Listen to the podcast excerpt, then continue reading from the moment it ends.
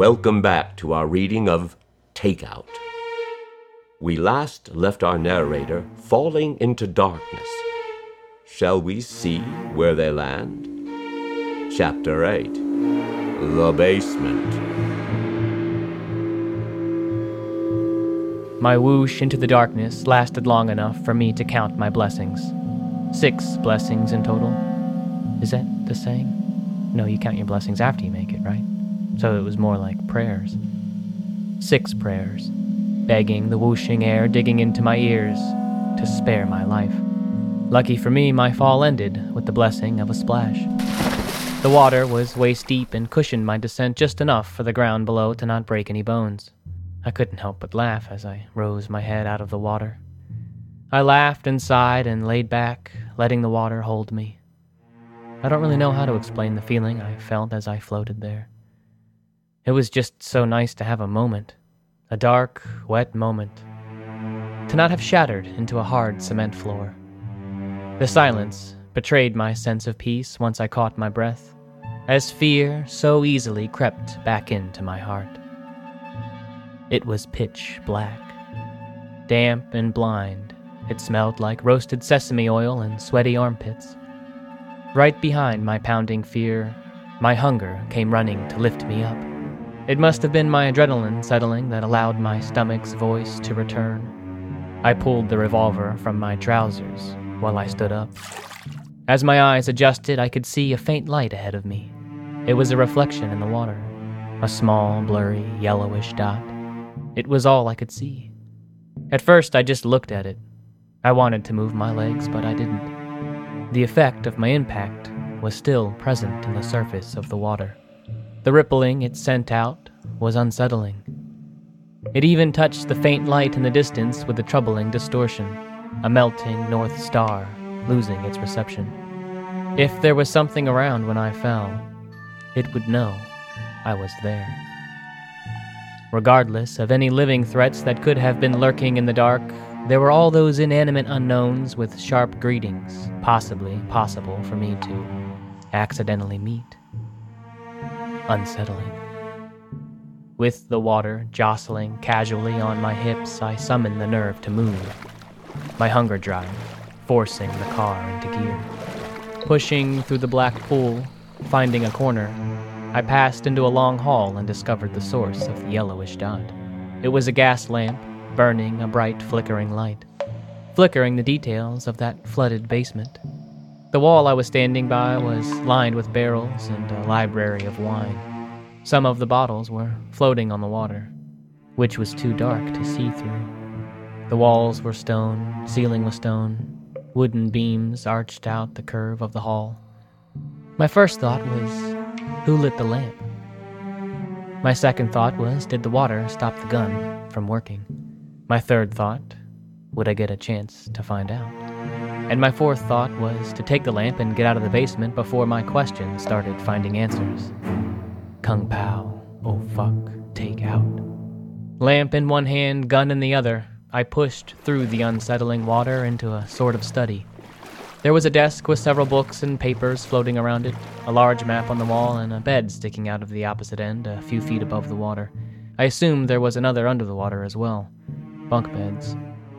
The next room was a giant library, opening up something like 20 feet to the ceiling. The room was circular, with two large opened entranceways. There were bookshelves from floor to ceiling and door to door. Stairs spiraled around the room, going up and around till they met the ceiling. No door, no entrance I could see to the space above. Stairs just hit flat into nothing. Secret passage, perhaps. Most of the books were still on the shelves, but some were floating around, ruined by the flooding, swollen with water. In the center of the room sat a large globe, twice my height, built to rotate in all directions, carved from a dense chunk of wood and painted with care. There was a wooden chair built into the side of it so someone could sit level with the globe to observe it comfortably and close up. I found a bin hanging from the chair filled with scrolls. They were all damaged from the flood. Wondering who Rupert was, I gave the globe a closer poke. What was he doing down here? Who was this Rupert that left behind such a madhouse of delusional alcoholic lunatics? Who would have a space like this? My moment of distracted conjecture collapsed, and the unsettling reality of my predicament returned. Just as I reached out to touch the globe, a ripple in the water brushed around me. Something else was in the water. Spinning around, I scanned the room with the revolver. From the way I came, I could see a wake entering the library and trailing off behind the globe. My heart began to quake rattling my rib cage with a disturbing rhythm. My bones were the keys to a piano in the midst of a thundering concert solo. My hands trembling, the gun trembling, turning my shaking sights in the direction my mystery guest was heading. I stood still. I waited. Don't move, I thought. This was when I had to pee. And not just any pee. This was the kind that slows you down. To run to a bathroom would mean soiled shorts. Not that anyone would notice a change in my state of dampness, and not that I was concerned with the silent judgment of anyone who might bear witness to my pissed pants. I simply didn't want the scent of urine to attract whatever the thing could be. If urine could do the sort of thing to attract the something that was under the water. I waited.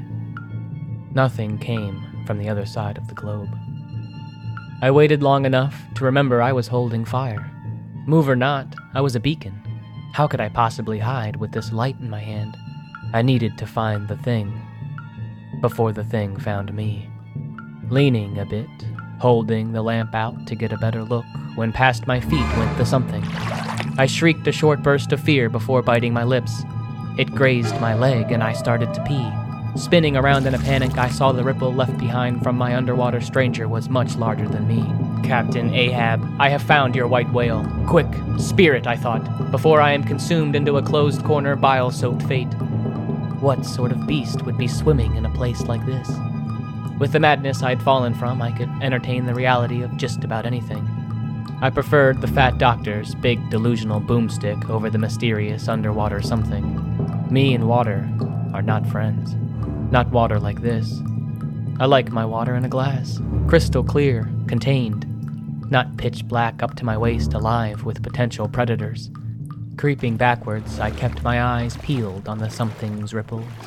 Trying to predict where the thing could be, I couldn't stop blinking. I was terrified. My mind was a strobe light of fear pushing toward an epileptic seizure. I danced the revolver around like a member of a rescue party losing their wits. Calming my arm as best I could, I continued backwards, inching my feet along the floor, feeling out for safe places to step. At least the doctor had a shape I could run from, an out of shape shape at that. In the water, I was out of my element, and my mind only had a warped imagination to play with. All my fears flashed and molded. I kept picturing some sort of fish man with the hungry snout of a bloodthirsty shark. A lion's mane with hair strands made of deadly jellyfish tentacles flowing unnaturally aware, gorilla arms webbed to its ribs with bioluminescent stinging prods, paws webbed with a powerful grip, and with a waterproof cigar that burned with an internal flame. A black magic cigar, perpetually generating and burning a dark otherworldly substance, like no tobacco known to man. Dark wizard tobacco embodied with mystical and radically undefinable chemical compounds that rush its consumer's bloodstream with godlike enhancing properties, turning a grasshopper's hop into a bouncing dense lead ball with the weight of the moon, a rabbit's hop with a fierce leap that surpasses the world's tallest skyscraper, a child's hopscotch hop with a quake too powerful for the hopes of any nearby city to remain uncrumbled in the wake of its joyful lunge. Hop, hop, hop. My mind was stuck on the word hop. Everything hopping. I needed to hop. I needed to flee. I knew there was no mythical beast in the water. With the way things were going, it was probably something much worse. It was probably an alligator. I backed out of the library the way I came, feet pushing around soggy books, broken glass, unknown mush, the revolver sniffing out the path behind me, beside me, in front of and under and up my God, what about up? The gun was everywhere, ready to end whatever might come my way without hesitation. I stopped in the small study with my eyes fixed on the break between the rooms and waited for the something to appear. Waiting, breathing, Kung Pao. Oh fuck, Kung Pao. A wave pushed into the room and my eyes screamed. I froze. I meant to fire the gun, but I didn't. I didn't even blink. I just froze. I felt it pass my legs again. It touched me just so, and my inner child leapt from my skin, wishing me the best of luck with the rest of my life. I spun around and fired the gun into the water. The something shot up the instant I fired. The sound of the revolver's clap was a devastating explosion that bounced between the walls and my chest like an automated baseball pitcher on Renegade, just spitting balls out relentlessly. My ears bled out a numb ring. I couldn't hear anything but ringing. The something splashed up through the water, smacking the gun from my hands, growling a silent and wet roar. Through the falling water, I just saw teeth. It was hideous. The splash settled, and the beast locked eyes with me. It was a frog like man grown from tumors. Its mouth was long and lined with fist like teeth, two big eyes close together, almost lost in the strange growths that gave it shape. Its skin was scattered with barnacles and the sea moss you'd find lining working class ships docked and ready for cleaning. It had two long, powerful arms, and two tiny arms where nipples are commonly found. Little nipple arms with little clenched nipple fists. I held my hands up, blocking my face from the death I thought it was preparing to bring upon me. I almost screamed, but nothing happened. Peeking through my useless fingers, the creature looked ashamed. Mumbling through my healing eardrums, I could make out it was speaking perfect English. I'm so sorry, friend. I thought you were one of the mean ones, come to tease me. That's what it said. It apologized. I dug at my ears and gave the strange thing a good look over. It spoke again. I didn't mean to frighten you. Awful business, these emotions, stretched and distorted beyond our own obedience in times of struggle. The thing extended its hand with a greeting. My name is Emmet. I shook his hand, a slippery grip with a coarse palm, and said, Pleasure to meet you. I am playing the role of Rupert. I was still catching my breath. With the greeting, he smiled and said, Well, well, an actor! What brings you to this strange prison? I gave him a funny look, hearing the word prison. Shaking my head a bit, I asked him, Prison? He motioned for me to follow him, saying, Come, come, do follow, Mr. Actor. He turned and started walking back into the library, not answering my question at all. So I picked up the revolver and followed as he explained. I've been down here for four years now, give or take. Never one for precise measurements, the universe being ever changing and all that. But the only ways I have found out of this basement are sort of useless. There is a cellar door, which is bolted shut with a hopeless metal. The handful of chutes that go straight up into secret rooms are out of my capability to fit. The sewage system, which just turned into a three week march through shit that luckily let me back here, is an absolute waste of time. And then there is a set of stairs leading to a kitchen, which is, for some reason, always filled with these four legged carnivorous beasts that are absurdly disagreeable. When I found my way to it, there was some man suspended above the death pit, pulling himself on a series of lines, dropping slop from a bucket for the murderous bunch to consume. And he just pointed at me and screeched something in what you call in this world to be German an abrasive dialect when fueled with such rage. Spit and foam was met with his every word as his command sent the monstrous herd my way. It was awful. Thankfully, the creatures don't swim. Today, I am to attempt a new idea. So if you wish to free yourself from this place, I could use your help. How long have you been down here, Mr. Actor? I stuttered a bit, trying to figure out how long I had been there. I had no idea. Emmett reached into a worn leather fanny pack strapped around his waist, pulling out a few mushrooms, telling me, I've been surviving down here on these fungi that grow all over. They seem to be a great source of protein. They also make your legs feel like clouds and turn most things purple. Holding his hand out, he offered me some. I declined with a forced smile. Popping a mushroom in his mouth, he proceeded to tell me the series of events that led him to that basement. The Rupert I assume you are portraying is the same one who built this structure we find ourselves now.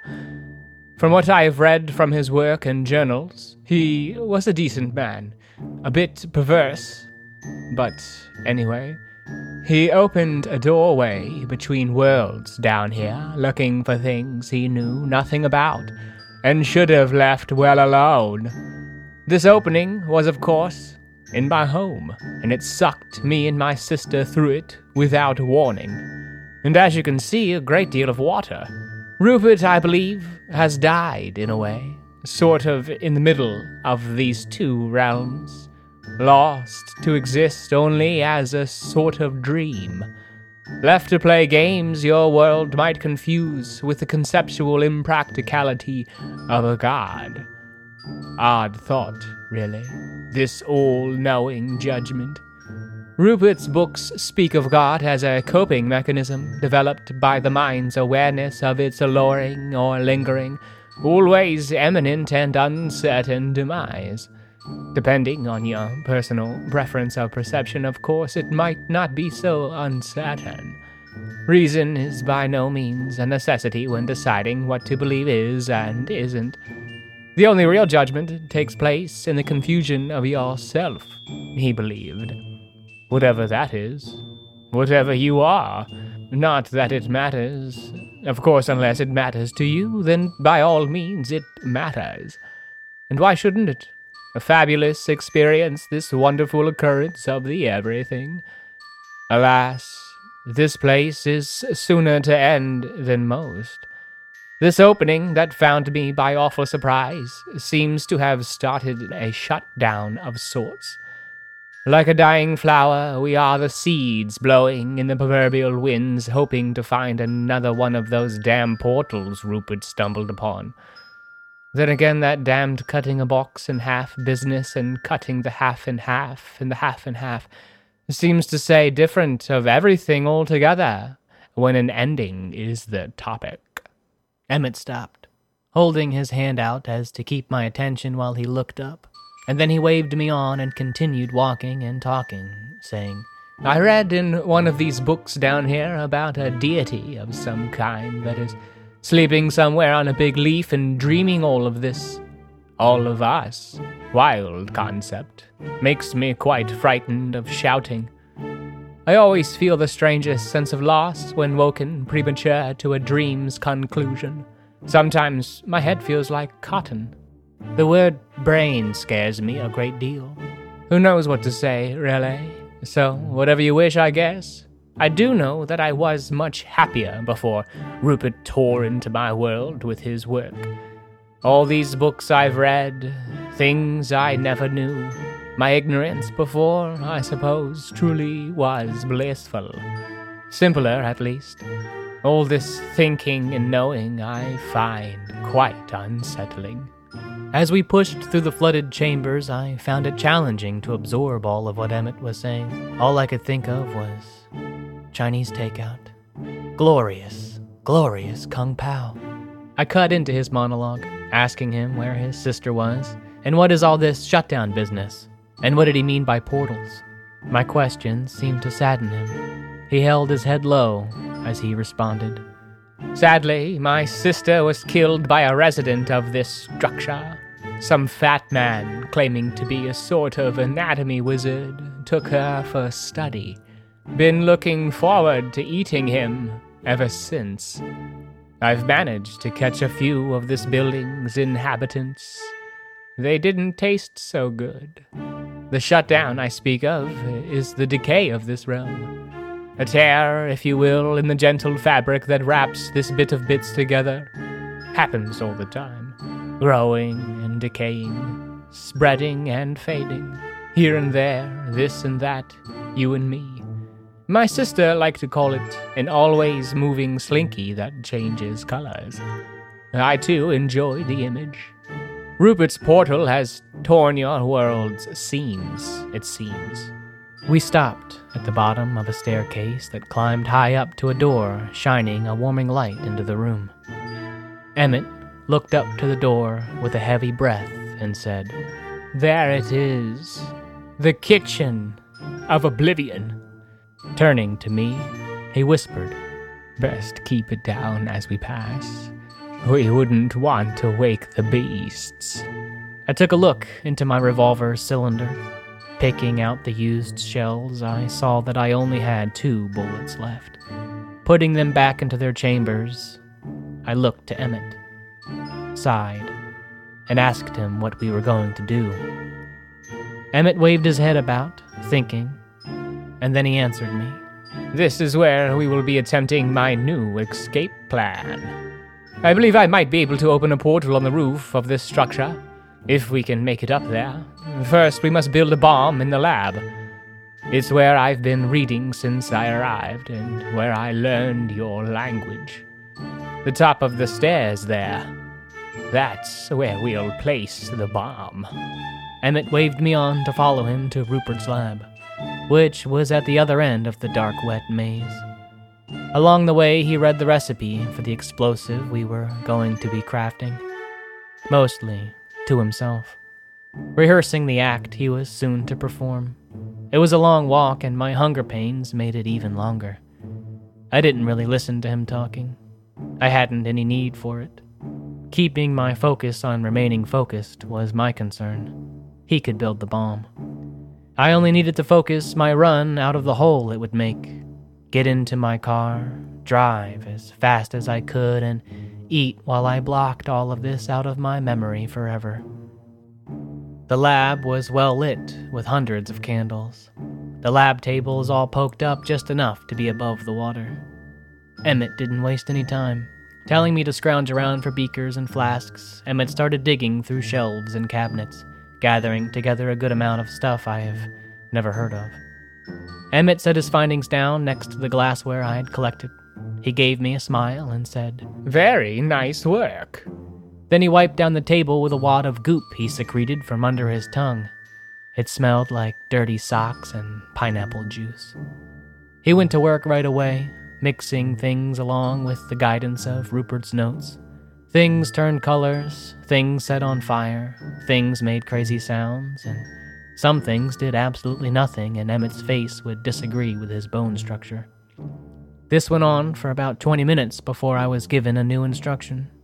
I had actually forgotten I was there until he looked up to me. With a big grin, Emmett pointed to the shelf a few tables down and asked me to grab the orange thing with the stick in it. So I made my way to the orange thing with the stick in it, stopping a pace before it was in my reach to hear Emmett cheering himself. Never mind, I got it. I turned around to see what he had gotten, only to witness Emmett exploding. A deep crash and a powerful wave blew through the room, knocking me over just after I was covered in the sloppy bits of my reptilian friend. The impact gripped my chest and held me in the water, accompanied with more ringing in my ears.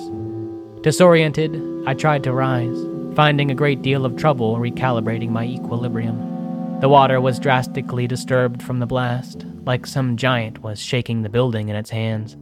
It mixed poorly with the dead ring blaring in my skull, pulling my gun out in the confusion. I chased my eyes around, trying to make sense of the blurry images failing to combine before me. Walking to the blast zone of Emmett's miscalculation, there was a great deal of light pouring in from the hole it left in the ceiling. There was a figure peering down in from above. It was Charles. Wide eyed and panicking, he was looking around trying to figure out what had happened. He didn't see me. Without consulting myself, I acted on impulse. I rose the revolver and squeezed the trigger. I was surprised with my aim. The bullet found his throat, blowing a majority of the right section of his neck clean off. The little guy fell lifeless into the hole, splashing into the water.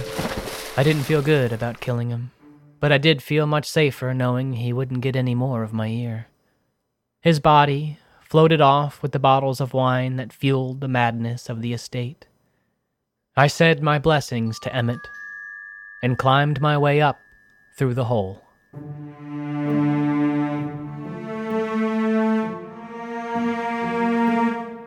Poor Emmett. and we only just met. Such is life. At least our narrator is out of the dark, wet maze. Until our next chapter, I bid you farewell.